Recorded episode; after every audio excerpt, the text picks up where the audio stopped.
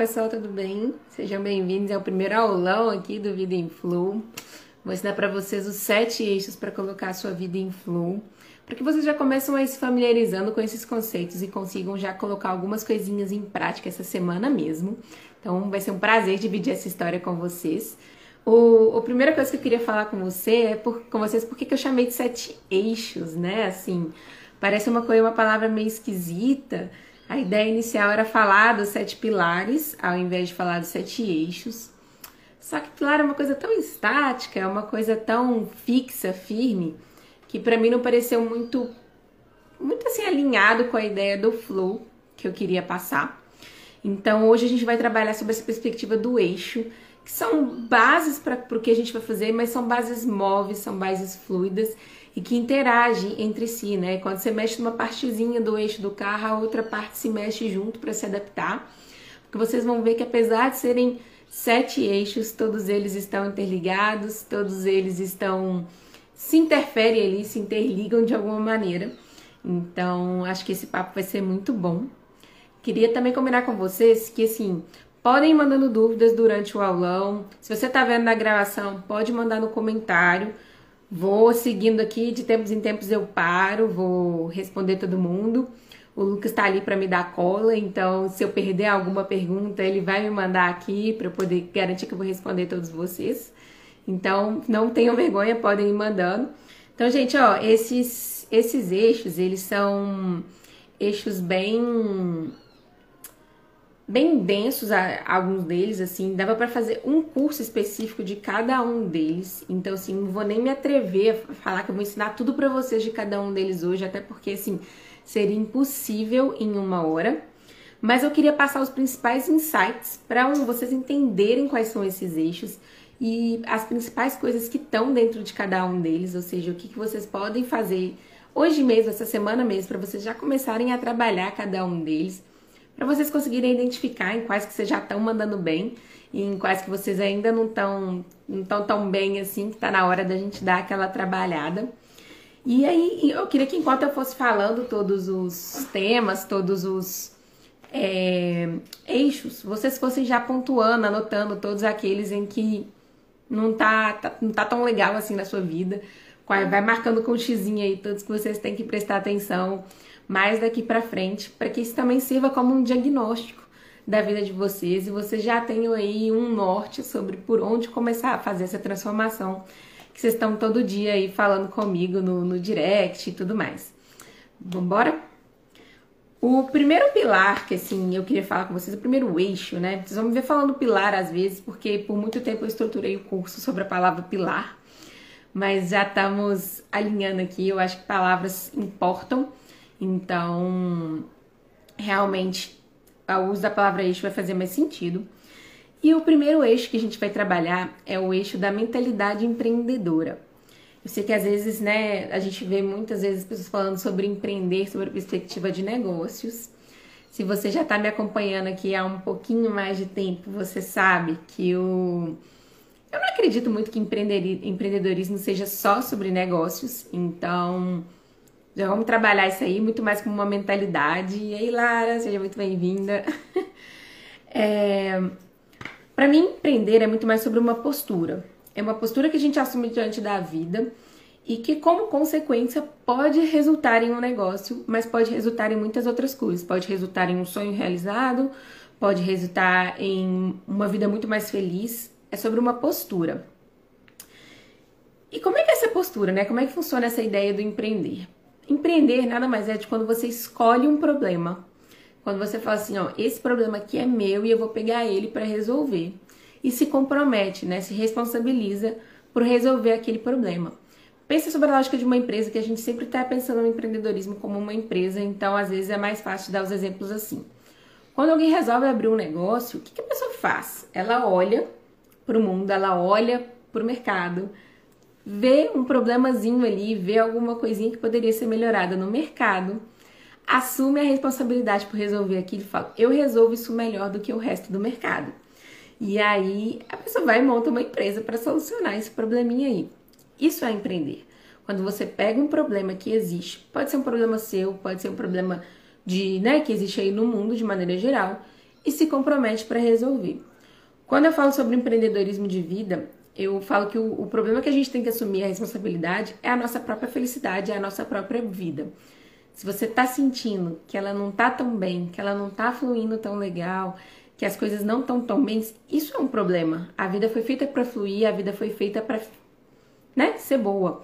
Então, se você não tá sentindo que tá fluindo tão bem, assuma esse problema como seu e comece a pensar em possíveis soluções que podem te ajudar nisso aí. E aí sim você vai estar empreendendo na sua vida. Mas tem uma coisa muito importante quando a gente fala sobre isso, né? Porque parece muito lindo. Ah, eu vou empreender, eu vou assumir a minha responsabilidade para resolver esse problema e pronto. Tá lindo, a vida tá resolucionada. E não é muito bem assim. Quando a gente resolve empreender na vida, né? E essa ideia de ligar essa chavinha da mentalidade empreendedora, ela é muito sobre abrir mão do controle. Parece meio errado, né? Parece meio contraditório. Ah, eu vou me responsabilizar e eu vou abrir mão do controle. Sim. E por que isso vai acontecer?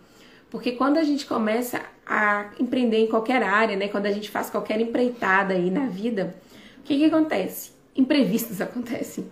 Coisas inesperadas vão acontecer. Os resultados podem não vir exatamente da maneira que você planejou, porque é isso, assim, a gente não tem controle sobre o que acontece na vida.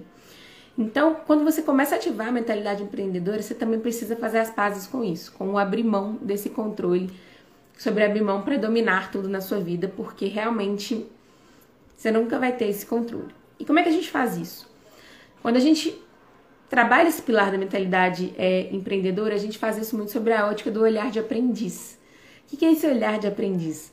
É quando você começa a entender que o erro vai acontecer. Toda vez que a gente está aprendendo alguma coisa, como é que funciona? A gente testa, tenta, vai lá, erra, aprimora, melhora, trabalha naquilo, erra de novo. Aquilo que a gente tinha errado antes, a gente já não erra de novo e vai melhorando a cada dia, né?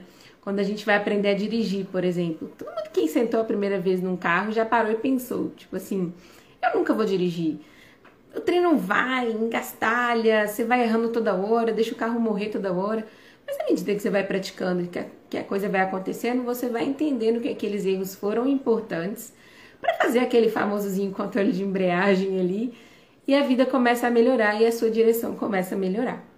Então, é a mesma coisinha que eu quero que vocês façam. Quando vocês forem trabalhar esse eixo né, da mentalidade empreendedora, entendam isso. Você vai ser responsável, então você está pegando um problema ali e assumindo a responsabilidade por resolvê-lo, mas você não vai ter o controle sobre o que vai acontecer.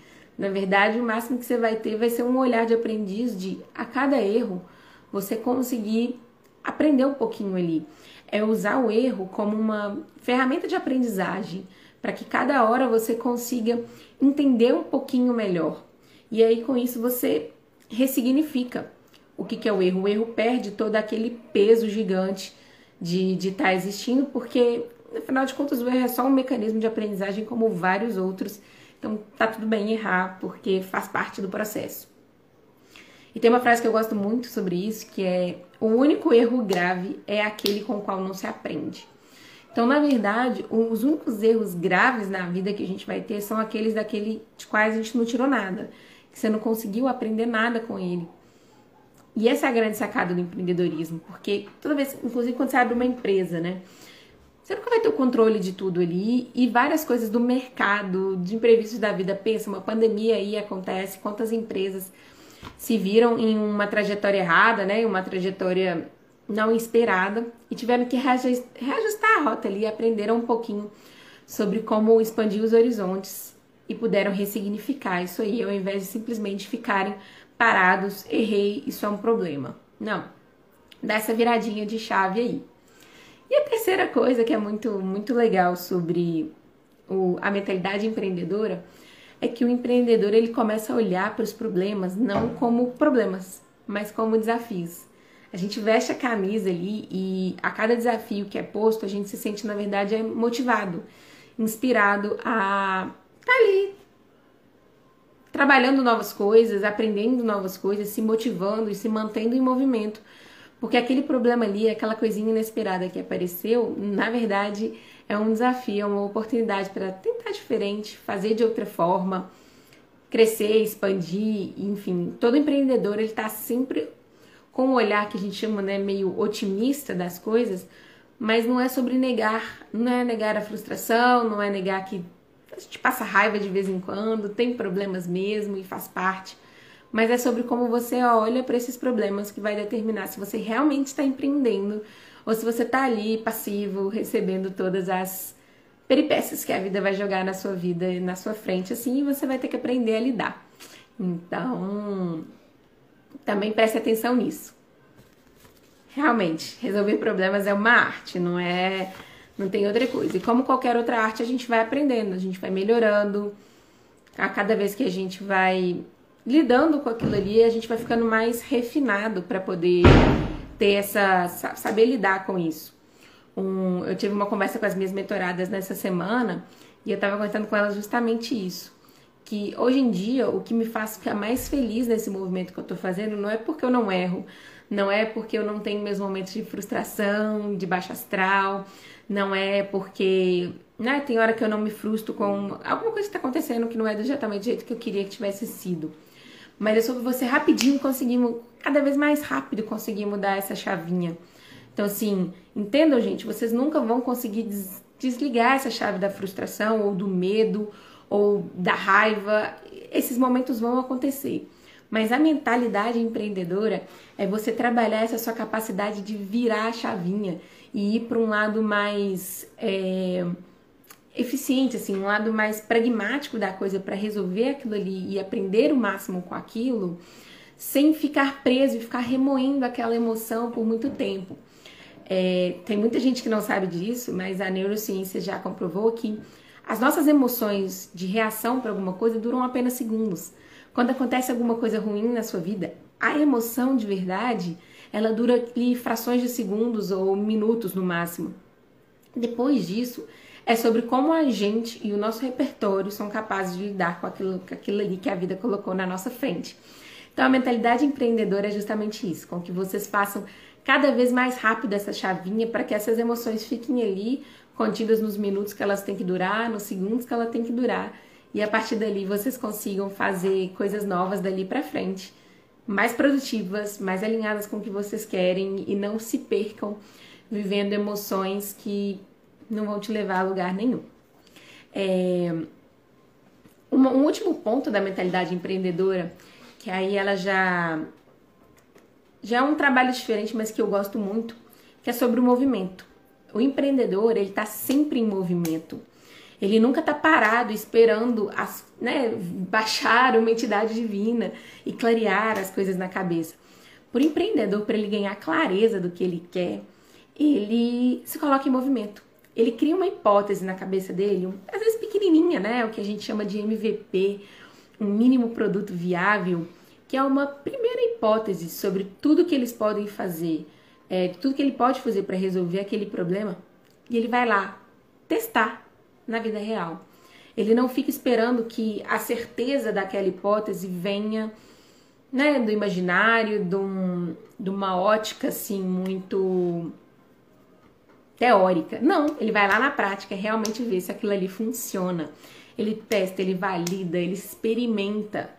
Então, assim, entendam que a mentalidade do empreendedor também, né? A mentalidade empreendedora, ela é muito sobre se experimentar, sobre se descobrir ali durante o processo, sobre se permitir testar para saber se faz sentido, né? E acho que é muito isso. Quando vocês começam a um, assumir a responsabilidade sobre tudo, mesmo quando aquilo que acontece não é culpa sua, porque o universo vai julgar coisas para você que não são sua culpa mas ainda assim vai ser sua responsabilidade lidar com isso. Quando vocês começam a abrir mão do controle e começam a aceitar que o erro, ele é uma ferramenta de aprendizagem e que coisas inesperadas vão acontecer, mas que isso tudo faz parte do seu processo de aprendizagem naquilo ali. Quando você começa a entender que o problema ele não é um problema. Se você quiser, ele pode ser só um desafio que você precisa aprender a lidar que você ainda vai sofrer frustração, que você ainda vai ter aquele momento de raiva, de querer jogar tudo pro alto, faz parte, somos humanos. Mas quando você começa a rapidamente conseguir virar essa chavinha para olhar aquilo ali como um desafio que pode ser solucionado de alguma forma, realmente você está trabalhando a mentalidade empreendedora. E por último, quando você começa a se colocar em movimento e se permite entender as coisas durante o processo, durante a aprendizagem e entender que você só precisa de uma primeira hipótese, de uma primeira ideia para você ir lá testar, validar e ver na vida real como é que funciona, aí sim você vai estar tá tendo uma mentalidade empreendedora, não apenas para negócios, mas também para a vida. Esse é o primeiro pilar, gente, nosso primeiro eixo, né? Mentalidade empreendedora. Então, se vocês tiverem qualquer dúvida, pode ir mandando aí. Tem muita coisa ainda para trabalhar. Esses quatro tópicos são só uma primeira pincelada. Mas eu espero que já tenha dado uma provocação aí para vocês sobre como vocês estão lidando com a vida, como vocês estão encarando isso aí, se estão sendo vítimas das circunstâncias ou vocês estão se responsabilizando, vocês estão ficando ali presos no controle ou vocês estão se permitindo errar. Vocês estão ali sofrendo por causa dos problemas ou vocês estão encarando eles como desafios? Como é que tá sendo isso aí para vocês? Já começa a dar uma notinha aí para ver se está fazendo sentido ou não. O, o segundo pilar, que é um dos que eu gosto muito, que foi uma grande virada de chavinha para mim, é o eixo da abundância. O que é o eixo da abundância, né? O eixo da abundância é aquele quando você começa a entender que o mundo é abundante que tem um universo infinito de possibilidades para qualquer coisa que você queira fazer. Quando você começa a entender que realmente o universo é abundante e que existe inúmeras possibilidades para qualquer coisa, você começa a entender que você não precisa ficar onde você não está feliz, que aquela ali não é a sua única opção e que por mais que hoje talvez você não consiga enxergar um caminho alternativo com tanta clareza, ele existe. Você pode utilizar dele ou não, mas caminhos alternativos existem. E aí é, é muito libertador você entender isso, porque às vezes a gente se coloca e permanece em situações por achar que não existe alternativa. Só que entender que alternativas existem abre um leque tão grande de possibilidades e dá uma autorização tão grande para a gente buscar realmente o que faz a gente feliz, nem que precise testar uma, duas, três vezes. E é isso. Acho que uma vida em flow é aquela em que a gente entende que talvez a gente esteja vivendo só uma das possibilidades, mas que existem inúmeras outras e que tá tudo bem mudar de ideia. Porque quer a gente queira, quer não, essas hipóteses, essas ideias, essas possibilidades existem. Então cabe a nós realmente é, querer agarrar elas ou não. O Lucas falou aqui, né? Escassez gera medo, e é isso mesmo, gente. Quando você fica. O oposto da abundância é a escassez. A gente quando a gente acha que a gente não tem outra alternativa, quando a gente acha que essa é a nossa única opção, o nosso único caminho, a gente começa a vibrar no medo. A gente fala assim: nossa, se eu não seguir esse caminho aqui, ferrou, minha vida vai desandar, não vou conseguir chegar onde eu quero. Então, assim, a gente acaba travando muito por medo de testar a outra coisa, porque a gente não acha que podem, vários caminhos podem levar ao mesmo destino, né? E, e a Lari está comentando aqui, é verdade. Sim, muita gente fala que né, sempre tem um passo a passo específico para chegar onde a gente quer. Pode ser concurso, pode ser na, sei lá, ficar rico. Enfim, tem um passo a passo automático ali que você tem que seguir. E na verdade, não. Cada um tem que achar aquele caminho que melhor se adequa a si, nesse, dentro desse leque de possibilidades que a gente tem aí à nossa disposição.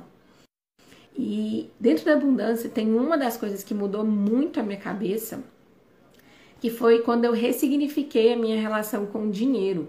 Sim, gente, dinheiro tem tudo a ver com abundância.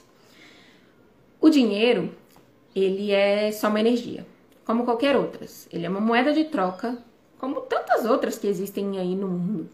E se você começa a entender a abundância por detrás do dinheiro, você começa a ver que o que importa não é você ter o dinheiro em si, mas você ter o que é que aquilo ali, ter o que você precisa na hora que você precisa. O dinheiro pode te ajudar com isso. O dinheiro é um ótimo meio para você chegar nisso. Mas o mais importante é ter o que você precisa na hora que você precisa. Isso sim é ser próspero, isso sim é ser abundante. E que existem várias formas para você chegar nisso aí.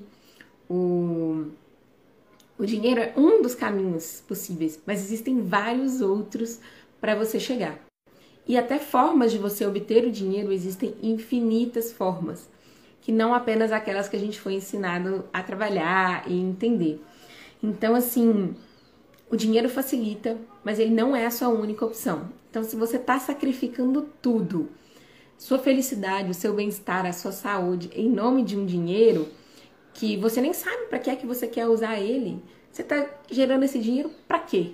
Qual é a moeda de troca que você conseguiu fazer assim para poder realmente realizar seus sonhos? Então, assim, o obrigada. É, o segundo né, eixo que a gente precisa trabalhar muito é essa questão da abundância. Não fiquem presos em um lugar por achar que é a sua única opção.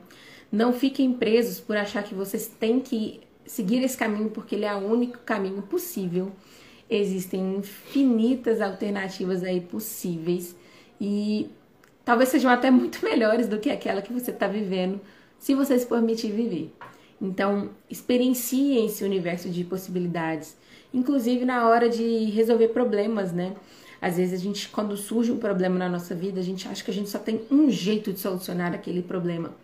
Se experimenta conectar com essa abundância, com essa infinita possibilidades aí de soluções para cada problema.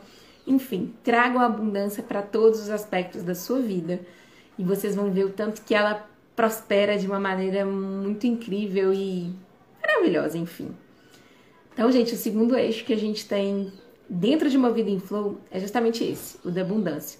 Quando você começa a entender que não existe um único caminho possível, existe um universo de possibilidades e talvez você esteja preso em um único porque você não está conseguindo ou não está se permitindo enxergar os demais. Mas isso não faz com que eles não existam.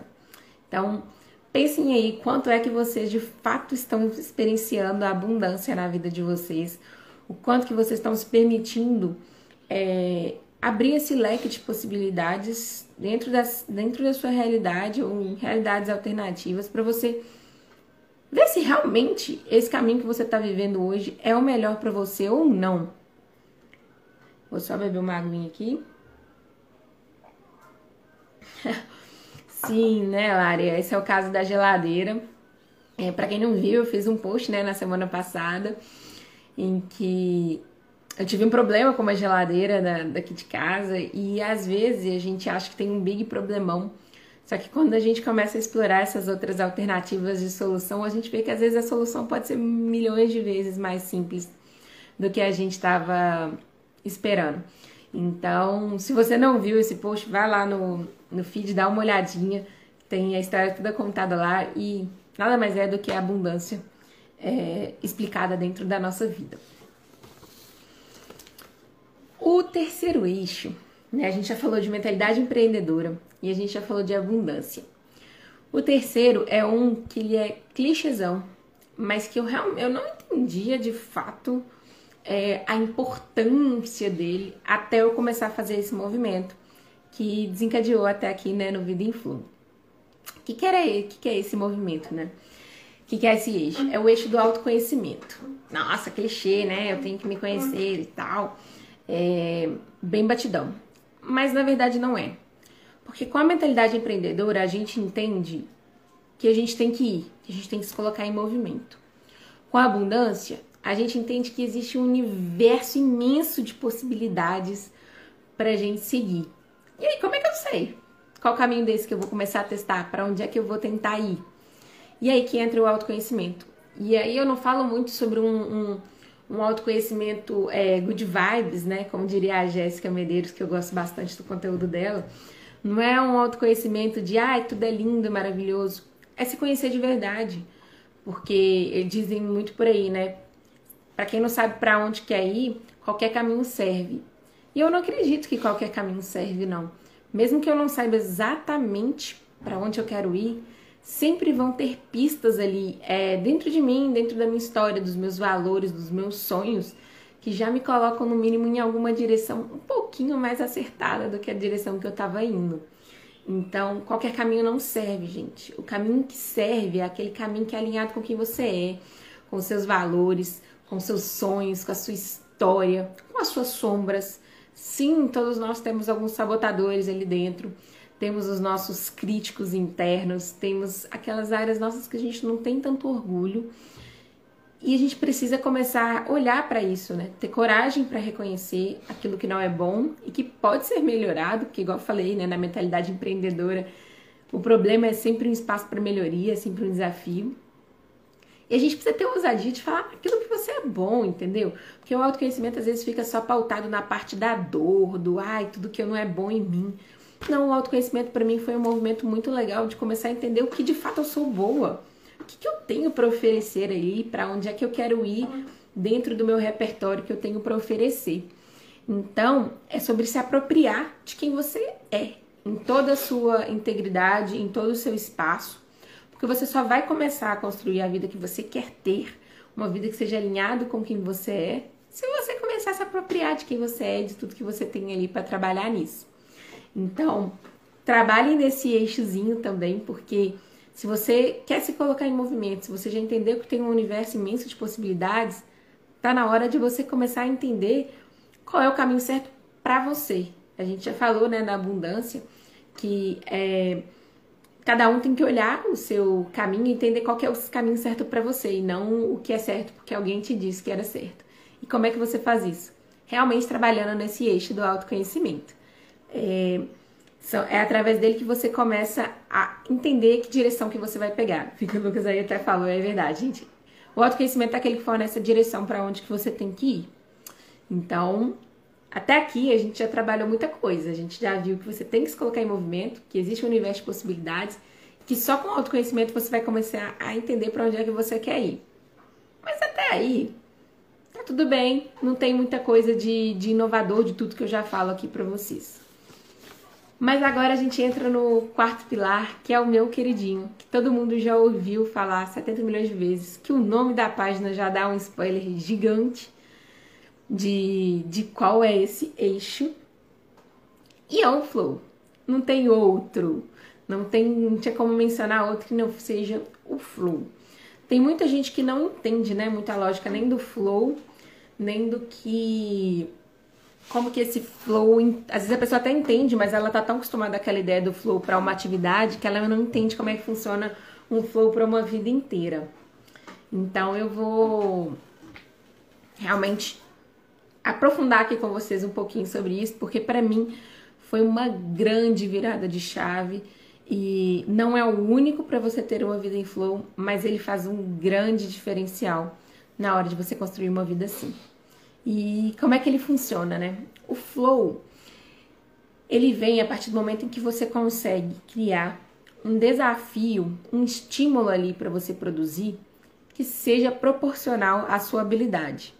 Filosófico, né? Bem teórico.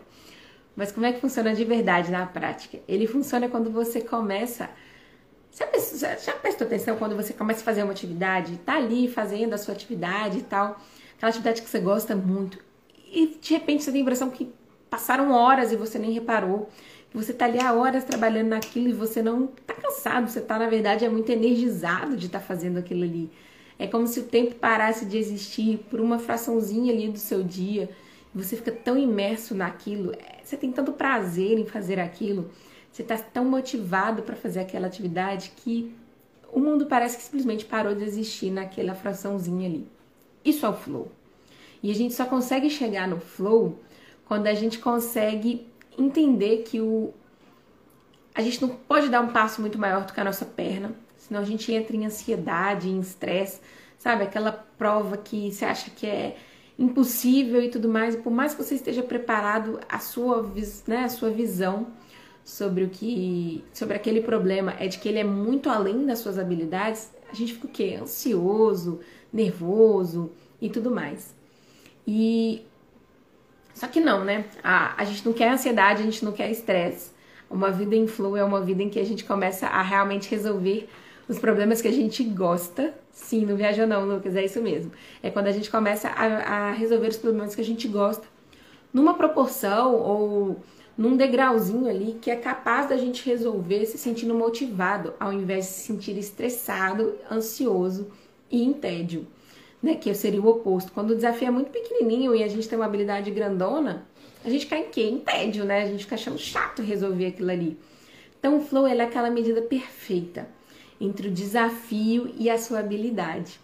E a gente começa a trazer isso para a nossa vida de uma maneira geral quando você começa a entender que você pode ir fazendo pequenos ajustes na vida. Se você, sua habilidade ainda está pequenininha para aquele projeto, é só você criar um desafio menor. Se sua habilidade ali já está mediana, você já consegue dar passos maiores. E sempre aumentando o grau de seu desafio na medida das suas habilidades, para você estar sempre em movimento, mas fazer isso apreciando a jornada, se sentindo bem, se sentindo energizado, se sentindo feliz e conseguindo é, e dentro de uma zona de conforto sua, né? Eu tendo aí muito na contramão do que dizem por aí, todo mundo fala que você precisa sair da sua zona de conforto para começar a fazer uma mudança na sua vida e eu não acredito nisso, eu acredito que o conforto ele faz parte da jornada. O Flow fala muito sobre isso, né? Sobre sentir prazer fazendo aquilo que você tem que fazer. Então, eu não acredito que sair do conforto seja a solução, a gente fica estressado, desconfortável, ninguém consegue fazer alguma coisa por muito tempo se você está desconfortável. Então, fazer alguma coisa que te coloque em flow é fazer aquela coisa que te permita apreciar a jornada, se sentir bem com ela dentro da sua zona de conforto. E aí, o segredo é você expandindo a sua zona de conforto, fazendo esses desafios pequenininhos, né? Ah, uma pergunta que eu gosto muito de fazer é: o que é que eu dou conta de arriscar hoje? O que é que eu posso fazer hoje que esteja dentro das minhas habilidades ali ou um pouquinho além, que me ajude a expandir a minha zona de conforto, para que eu esteja sempre fazendo coisas novas, conseguindo lidar com desafios maiores, mas sem ter que me perder, me estressar, ter um burnout aí no caminho, porque eu tô tentando assumir um desafio muito maior do que o que eu tô pronto para lidar. Então, entendam isso. O flow é sobre vocês começarem a entender que vocês estão jogando um único jogo, que é o jogo de ser feliz. Então, não é se você está começando a abrir mão de tudo que você está fazendo, se você está abrindo, abrindo mão da sua felicidade, da sua saúde, do seu bem-estar, para estar tá vivendo um futuro que ainda nem existe, que pode ser que nem te faça feliz, você está fora do jogo, você não está jogando o jogo de ser feliz. O flow, o legal do flow é que você começa a ser feliz durante o processo, durante a jornada. Ainda que você termine o seu horário ali de flow, que você tem que fazer outra coisa, tem que mudar de atividade, sem resolver completamente o problema, aquele tempinho ali que você ficou em flow, aquele tempinho que você ficou fazendo aquela atividade, já te realiza, já te mantém bem, já te deixa animado, motivado e querendo voltar e fazer mais. Então, entendam que o flow é sobre apreciar a jornada, sobre curtir o processo, para que aí o resultado tenha menos peso. Porque quando você já está curtindo o processo, quando o processo já está te fazendo feliz, o resultado é só um complemento, o resultado é só um bônus, né? Então, tentem calibrar essa parte aí e vem, vejam aí né? Tô falando para vocês irem sempre dando a notinha de como que vocês estão em cada em cada eixo. Vão falando, vão, pensem aí direitinho como é que tá essa área do flow da sua vida. O, eu e o Lucas aqui, a gente tinha processos bem opostos. O Lucas, ele topava desafios, né, muito maiores do que ele tinha capacidade de lidar naquele momento. E ele se sobrecarregou. Ele ficou ansioso, estressado, teve um burnout e foi um processo muito de sobrecarga. Já eu fui para contramão. Eu também não vivia em flow, mas eu não vivia por um desafio muito grande. Pelo contrário, eu não vivia com desafio nenhum. Eu ficava sempre dentro daquela zona de desafios que eu já tinha o completo controle. Por isso eu vivia em tédio, porque eu não me eu não usava, eu não me experimentava, eu não testava. Então, vejam que vocês têm que fazer as duas, vocês têm que olhar para as duas perspectivas. O flow, se você não estiver em flow, você pode estar tanto é, vivendo um estímulo muito grande, se sobrecarregando aí e botando uma jornada que só te estressa, só te sobrecarrega e você não está conseguindo aproveitar nada porque o desafio está muito grande.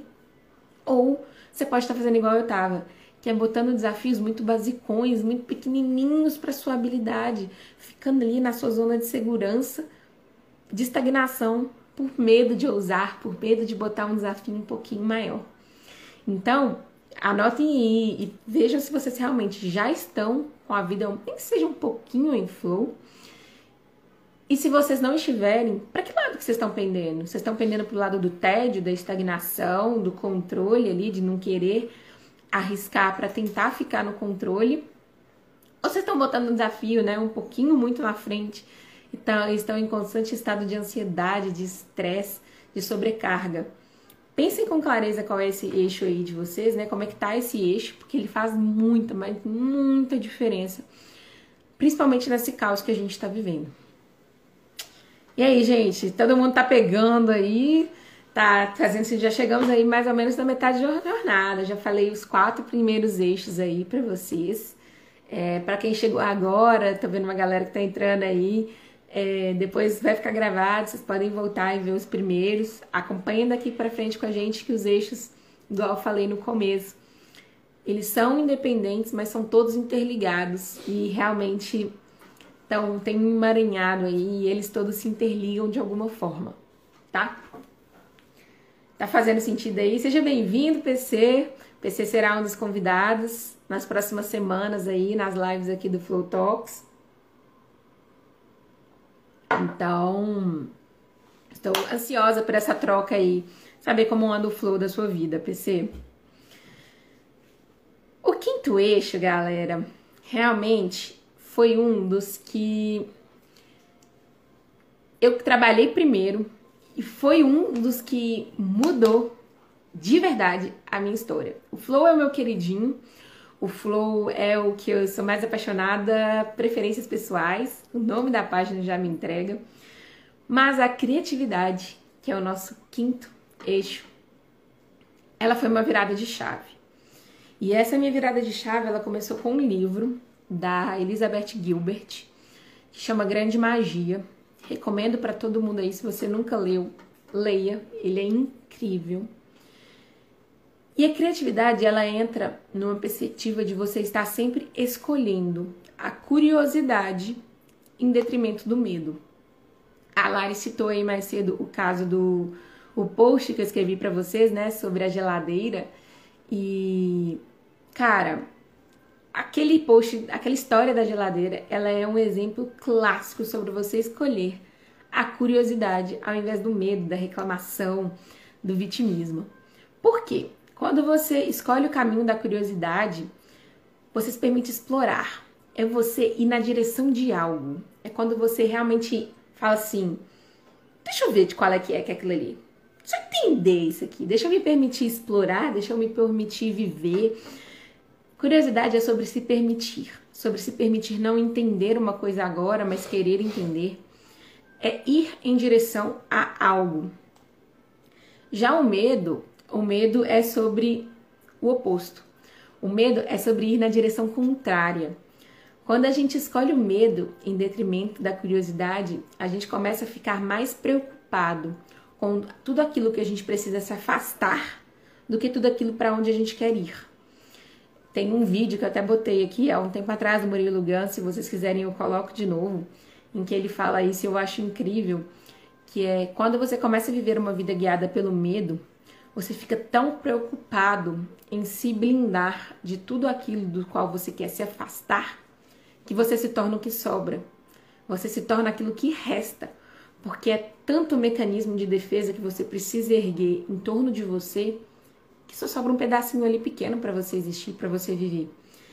Então, esse, esse eixo da criatividade é sobre você se permitir, se permitir ser curioso, se permitir explorar novas possibilidades e se permitir ir atrás daquilo que você realmente quer, ao invés de ficar só se protegendo daquilo que você não quer. O... E, e o mais legal é que a criatividade ela entra tanto quando você vai começar projetos a gente falou sobre abundância, que é esse universo imenso de possibilidades. A gente falou sobre a mentalidade empreendedora, sobre se experimentar. Como vocês estão vendo, tudo isso aí está ligado, apesar de serem eixos diferentes, eles se conectam muitas vezes. E o legal é que a criatividade nesse ponto ela vem no sentido de tanto te ajudar a ser curioso sobre caminhos possíveis, sobre se permitir testar mais as possibilidades, sobre ser mais ousado na hora de testar uma possibilidade completamente fora da sua curva, quanto sobre solucionar obstáculos. A gente falou, né, no comecinho que obstáculos vão acontecer. Nosso objetivo é olhar para eles como um desafio, mas o fato é que eles vão acontecer. E na hora de, de ter soluções, é, de buscar soluções, ser curioso e se permitir investigar aquilo, se permitir explorar outras formas de solução, faz total diferença. E faz a vida ser mais divertida, né, gente? A criatividade ela tem muito a ver com diversão, tem tem a ver com você é, viver seu lado criança, né? Crianças são muito curiosos. Criança quer entender o porquê. Quem nunca conheceu aquela criança que fica, mas por quê? Mas por quê? Mas por quê? Eu sou, eu era essa criança, já escrevi um, um, um post aqui para você sobre isso. Eu era essa criança que queria saber o porquê de tudo. Em algum momento, quando a gente vira adulto, a gente perde essa capacidade de se permitir explorar. Porque tem que pagar conta, porque tá sem tempo, porque tá cansado.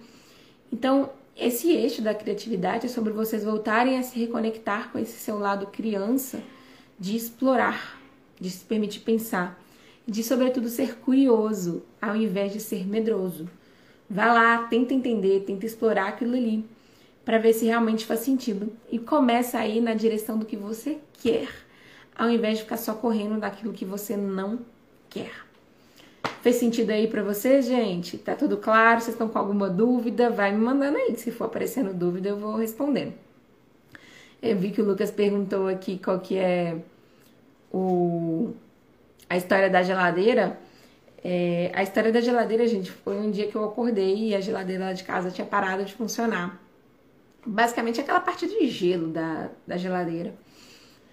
E aí eu e minha mãe já entramos naquele mau humor. Ah, não acredito, vou ter que chamar assistência técnica, não é possível. A nossa experiência com assistência técnica é um pouquinho traumática, tá, gente? Então, me entendam aí.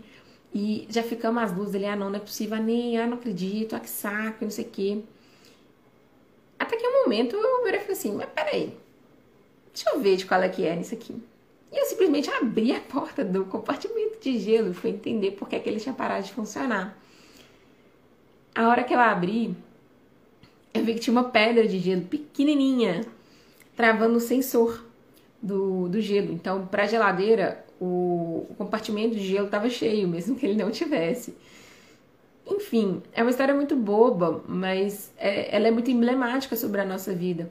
Quantas pedrinhas de gelo pequenininha a gente tem aí empacando a nossa vida, mas a gente não se permite nem ali olhar, abrir, né, a, a caixa para poder ver que ela tá ali e tirar ela. Às vezes a solução é só tirar ela, uma coisinha pequenininha, um probleminha assim, ó, mini.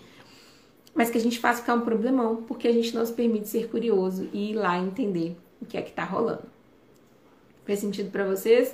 Vão me dando aí notícia.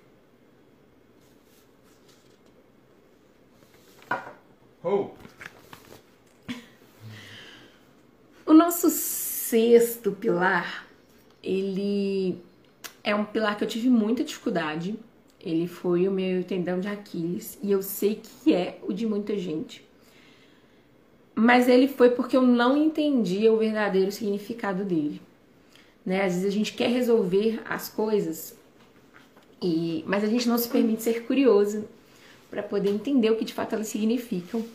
E por isso a gente perde um tempão é, sem conseguir um resultado efetivo, simplesmente porque a gente não entendeu o que, é que aquilo ali significa. Vou botar essa aula na live. A, Lari tá falando aqui que eu tenho que ter uma aula só com os meus casos de soluções criativas em pequenas e grandes coisas. Vou preparar um aulão para vocês aí, para vocês entenderem de verdade como é que é isso e como é que vocês podem botar isso em prática no dia a dia de vocês. Esse sexto pilar, ele é um pilar que eu vejo muita gente falando que precisa, mas é um pilar que poucas pessoas de fato entendem, assim como eu não entendia. É o pilar da produtividade. O que é o pilar da produtividade? É como você faz para chegar mais rápido onde você quer, né? Na mentalidade empreendedora, a gente assumiu a responsabilidade sobre o que a gente quer fazer. Na abundância, a gente abriu o nosso leque de possibilidades e entendeu que o universo é riquíssimo e que a gente não precisa ficar em uma única caminho porque a gente acha que ele é o único possível. Depois a gente foi para o autoconhecimento. A gente entendeu qual é o caminho que a gente quer para nossa vida. Em quarto lugar, a gente foi pro, pro eixo do flow. Então a gente entendeu que a gente é sobre como eu quero chegar lá, né? Como que eu vou chegar lá? Qual é a maneira que eu chego de mais feliz, mais realizado? Depois a gente foi para criatividade. A criatividade, ela ajuda muito na hora de solucionar os obstáculos que vão acontecer no meio do caminho. Quando a gente começa a ser criativo, os obstáculos ficam ainda mais como um desafio em que a gente pode ali quebrar a cabeça e soluciona. E aí a gente chega no sexto, que é a produtividade. A produtividade, ela é como você faz para chegar lá mais rápido. E aí a gente cai no equívoco de achar que chegar lá mais rápido é sobre velocidade, é sobre fazer o maior número de tarefas no menor espaço de tempo. Mas produtividade não é isso. E eu demorei a entender o que era produtividade. Produtividade, ele é sobre progresso na direção certa. Se você quer chegar mais rápido para algum lugar, tenha certeza que você está fazendo coisas que vão te ajudar a progredir na direção que você quer e não simplesmente fazer tarefas no menor número espaço de tempo, né? E a produtividade ela diz muito sobre constância. Qual é o grande problema da velocidade, né, das tarefas versus tempo? Às vezes a gente coloca aquele tantão de tarefas no espacinho e a gente se sobrecarrega e a gente fica ansioso e a gente cansa, cansa mesmo. E aí você para. Aí você para por um tempo até você descansar. Exige ali um tempinho de repouso muito maior do que seria necessário se você tivesse feito isso com constância. Um pouquinho todos os dias mas é todos os dias. Então, produtividade é sobre isso. É sobre você ter certeza que o que você está fazendo hoje está te colocando na direção certa do que você quer ir. E aí, para mim, justamente por isso, ela tem muito a ver com a ideia de alta performance. Alta performance é sobre você performar acima da média, de maneira sustentada e de maneira consistente. Então não adianta você ter um picozinho ali, ó. Produzir, muito nesse dia. Tipo, nossa, esse dia que meu, arrasei. Aí você precisa de, você frita seu cérebro, você precisa de três dias sem produzir nada para se recuperar daquele dia ali que você conseguir dar aquele pico. Então, entendam que o, o eixo da produtividade é sim sobre vocês conseguirem produzir, porque se a gente conseguir produzir, a gente não chega onde a gente quer ir. Mas sobre vocês fazerem isso de maneira consistente, sobre fazer isso na direção certa, fazer as coisas certas que te colocam na direção certa, ao invés de ficar ali é, perdendo é, o foco e o tempo com coisas que não, não vão agregar em nada para o seu resultado. E principalmente sem procrastinar, porque procrastinar as pessoas acham que é sobre não fazer coisas, né? Mas procrastinar não é sobre isso. Procrastinar é sobre você não estar fazendo aquilo que é necessário para chegar aonde você quer ir. Então, esse eixo aqui é para os procrastinadores de plantão. Sabe? Quando você tem que fazer uma coisa ali, você quer fazer, aquele projeto seu é importante, tem significado para você. Mas por milhões de coisas aí da vida, você começa a dar uma deturpada ali. Ah, hoje eu vou ver uma Netflix. Ah, não, mas eu antes de eu começar a fazer isso, eu preciso comprar não sei o quê, porque sem comprar o caderno novo, eu não consigo assistir o curso. Aí, ah, não, eu. Enfim, a gente vai botando aquelas milhões de desculpinhas entre nós e o nosso objetivo, que só fazem com que a gente fique procrastinando a evolução na direção certa. Então, pensem nesse pilar aí, como é que esse eixo está na vida de você e é, o Lucas está falando aqui, né? O pior procrastinador é aquele que procrastina ficando ocupado com coisas que cansam, mas que não acrescentam em nada. Então, esse eixo, ele é tanto pra galera que não tá fazendo nada, viu, gente? Se você tá aí, uma planta na vida, não tá progredindo em nada, não tá produzindo, tá acordando e ficando na Netflix. Sim, quem nunca procrastinou que atira a primeira pedra, tá, Ivan? Mas assim, Procrastinar faz parte, tá, gente? Quem nunca? Eu sou uma procrastinadora nata. Toda vez que eu tenho que fazer alguma coisinha ali que não tá na minha zona de, de conforto, né, ou que não tá ali na minha zona de segurança, para ser mais exata, Nossa, eu faço de tudo, gente. Até arrumar casa, lavo louça, entendeu? Faço o que tiver que fazer, mas para não fazer aquilo que eu precisava fazer, porque aquilo de alguma forma me deixa desconfortável. Então, não se sintam culpados, procrastinação faz parte. Mas o eixo da produtividade é justamente para a gente começar a trabalhar isso e entender por que, que eu estou procrastinando.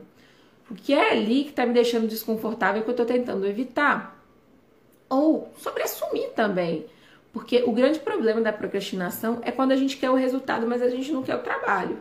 Então, se você não quiser o resultado, a gente tá tudo bem procrastinar. Não, você não tem que fazer aquilo que não, não faz sentido. Mas assim, a Lari falou e é verdade, a procrastinação pode ser um sinal que você está na direção errada. Então, entendam esse pilar da produtividade como um alerta sobre você ir na direção certa, sobre você conseguir ir de maneira sustentável, sem se sobrecarregar, conseguindo fazer um pouquinho todo dia ali, porque na vida as coisas são sobre constância. E é sobre também dar o máximo que você dá conta. Então, se você não está dando o máximo que você dá conta, olha para isso aí. Por que é que eu não estou conseguindo dar o meu máximo? O que é que está me atrapalhando? E se eu estou indo na direção certa mesmo. Porque se eu tiver. Muitas vezes, quando a gente começa a procrastinar, é um, a gente não está indo na direção certa. O dois, eu tô com medo. E aí eu preciso lidar com esse meu medo, com esse meu desconforto, com essa minha insegurança, porque desconfortos fazem parte. A gente só tem que ir aprendendo a lidar com eles aí. Então, deu para entender direitinho qual é o nível de produtividade que a gente está falando? Vocês ficaram com alguma dúvida? Tá tudo claro? Já chegamos no nosso sexto eixo aí, hein, galera? já deu para vocês trabalharem muita coisa da vida para vocês terem é, noção do que que tá precisando. O último eixo, ele é uma das coisas, ele foi o último a entrar no meu no meu conhecimento aqui na preparação do curso como de fato um eixo. Eu demorei a reconhecer ele como um eixo necessário mas hoje em dia, ele é um dos que faz a maior diferença na minha vida. O sétimo eixo é o eixo da comunidade. O que é esse raio de comunidade, né?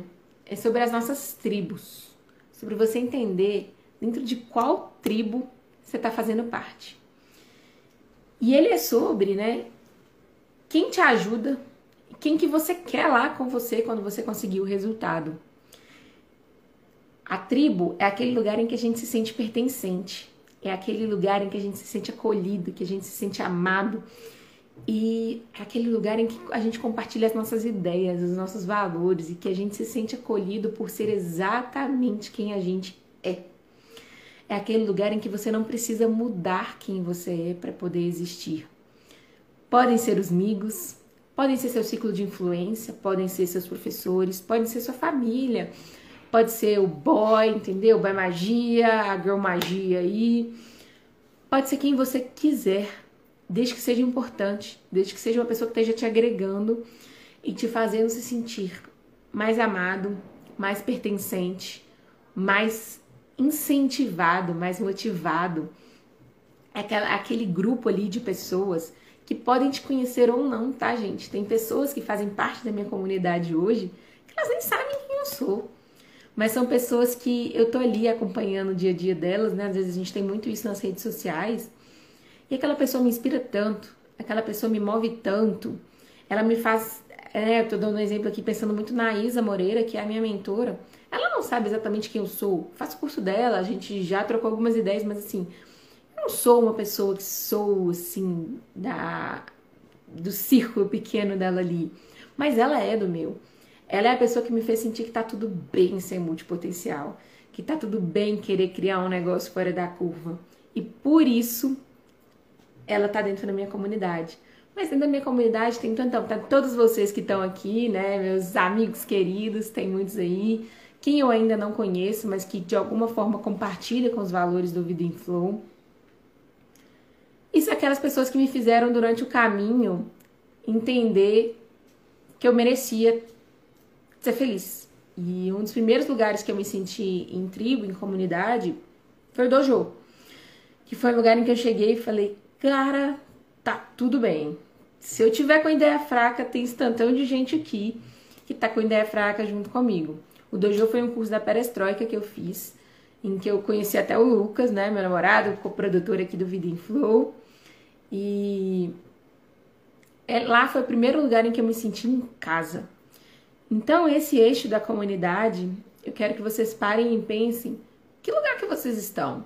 Tipo, a tribo que vocês estão hoje é uma tribo que de fato faz sentido? É uma tribo que você tá te agregando? Tá te colocando para cima? Ou tá te colocando para baixo?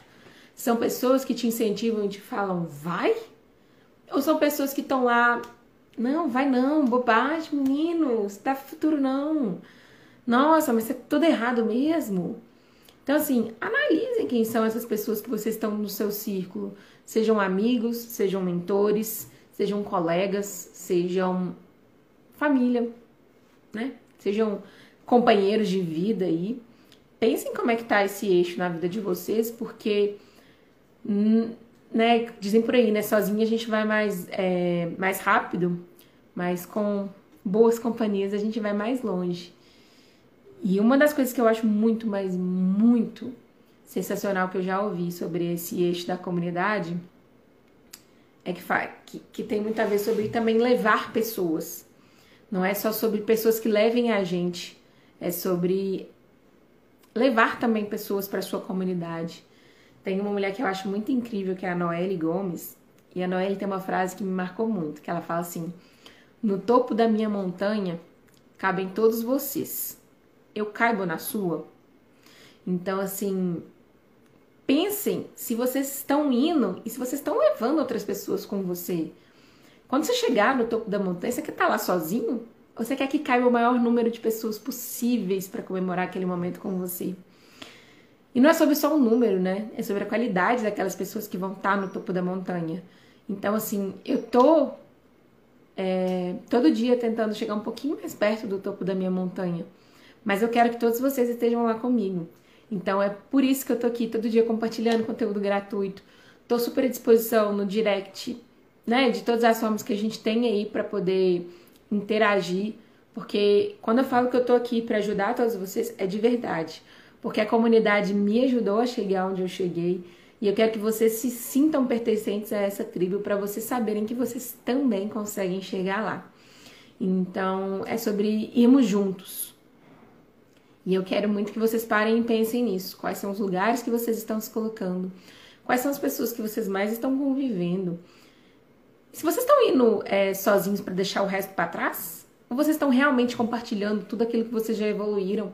Tudo isso que vocês já aprenderam, para que quem está ao seu redor aprenda também, para que quem está ao seu redor também se beneficie desse seu movimento e desse seu crescimento. O PC falou aqui, né, sobre reciprocidade, e é isso aí, gente.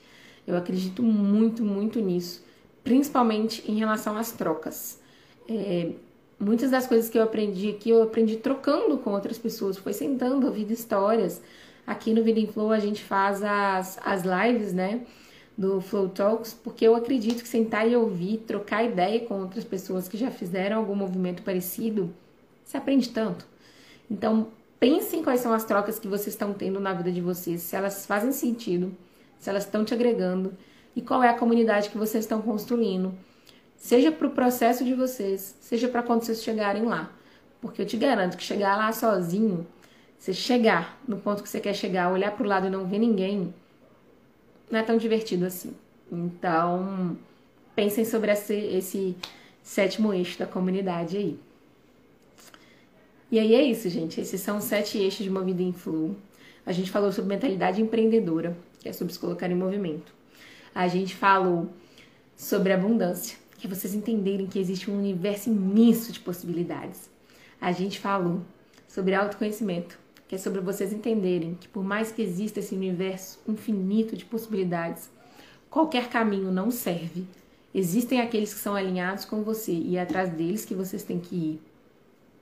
A gente falou sobre flow, que é sobre você curtir a jornada, sobre você colocar desafios constantes na sua vida, mas que não te sobrecarreguem, não te leve para o estresse nem para ansiedade e nem te deixem ali estagnado no tédio, que vá te forçar a ir crescendo cada vez mais mas de uma maneira gostosa, de uma maneira fluida, de uma maneira prazerosa, porque curtir a jornada faz com que você tire o peso do resultado dela. Você já está curtindo desde o começo, então se der tudo certo, se, se o resultado for aquilo que você queria, isso é só um plus.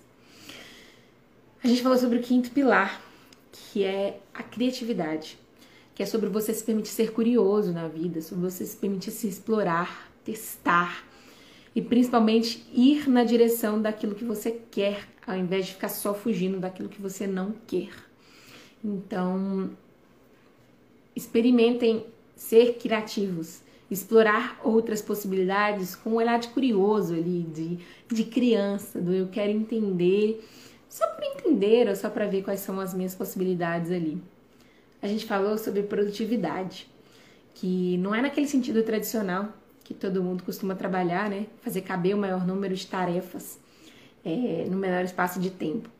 É sobre você conseguir chegar mais rápido no lugar que você quer. E chegar mais rápido não é sobre velocidade, é sobre fazer aquilo que precisa ser feito, é sobre ter progresso na direção certa, na direção do que você quer.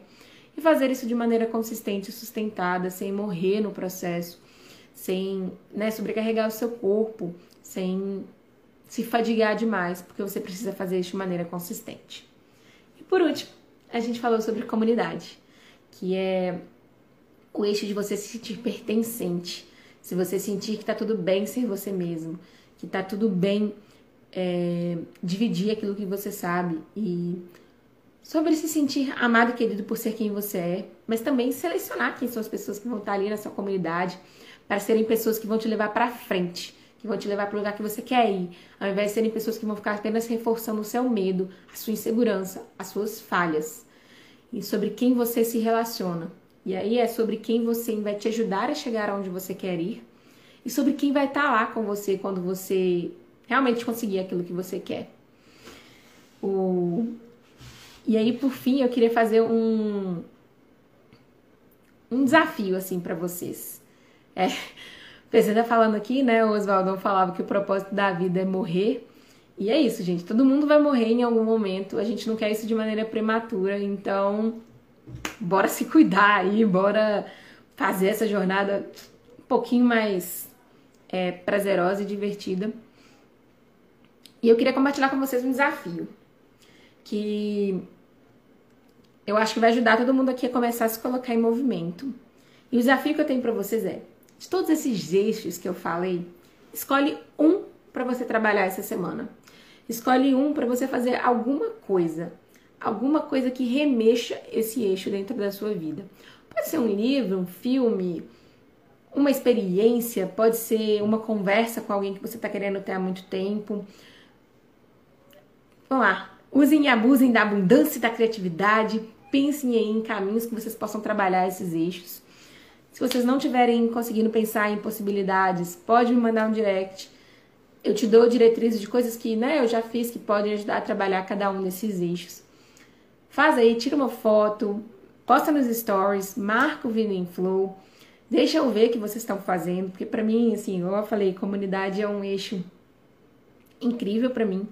E eu quero sentir que eu tô dentro da comunidade de vocês. Então, coloquem nos stories, marquem o Vida em Flow, coloquem a hashtag construindo, né, meu flow, para eu entender que vocês já estão construindo a sua própria versão de flow, ainda que seja trabalhando um primeiro eixo ali.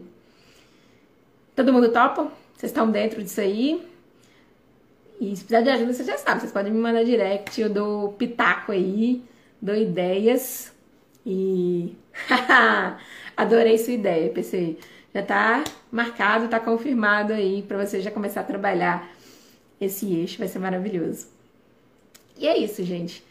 Hoje foi um breve, uma breve introdução para esses sete eixos. Tem muito mais coisas para a gente aprofundar, para a gente trabalhar de maneira mais prática. Mas eu, hoje eu queria passar um panorama geral. Eu queria que vocês entendessem qual é a lógica de uma vida em flow, tudo que você tem que estar, tá, é, tudo que você pode usar a seu favor para poder fazer e me colocar aqui à disposição para tirar dúvida de todo mundo. Podem me mandar no direct, vai ser um prazer conversar com vocês. E foi um prazer receber todo mundo que esteve aqui ao vivo. Quem está vendo na gravação, muito obrigada aí também pela atenção, chegou até aqui. É um prazer imenso dividir isso aí com vocês, que revolucionou a minha vida. E espero que nos vejamos muito mais por aqui, em mais aulões. Se cuidem por aí, tá, gente? Um beijo grande. Não esqueçam do desafio, me marquem nos stories, botem a hashtag. Semana que vem tem mais. Tá joia? Um beijo para todo mundo.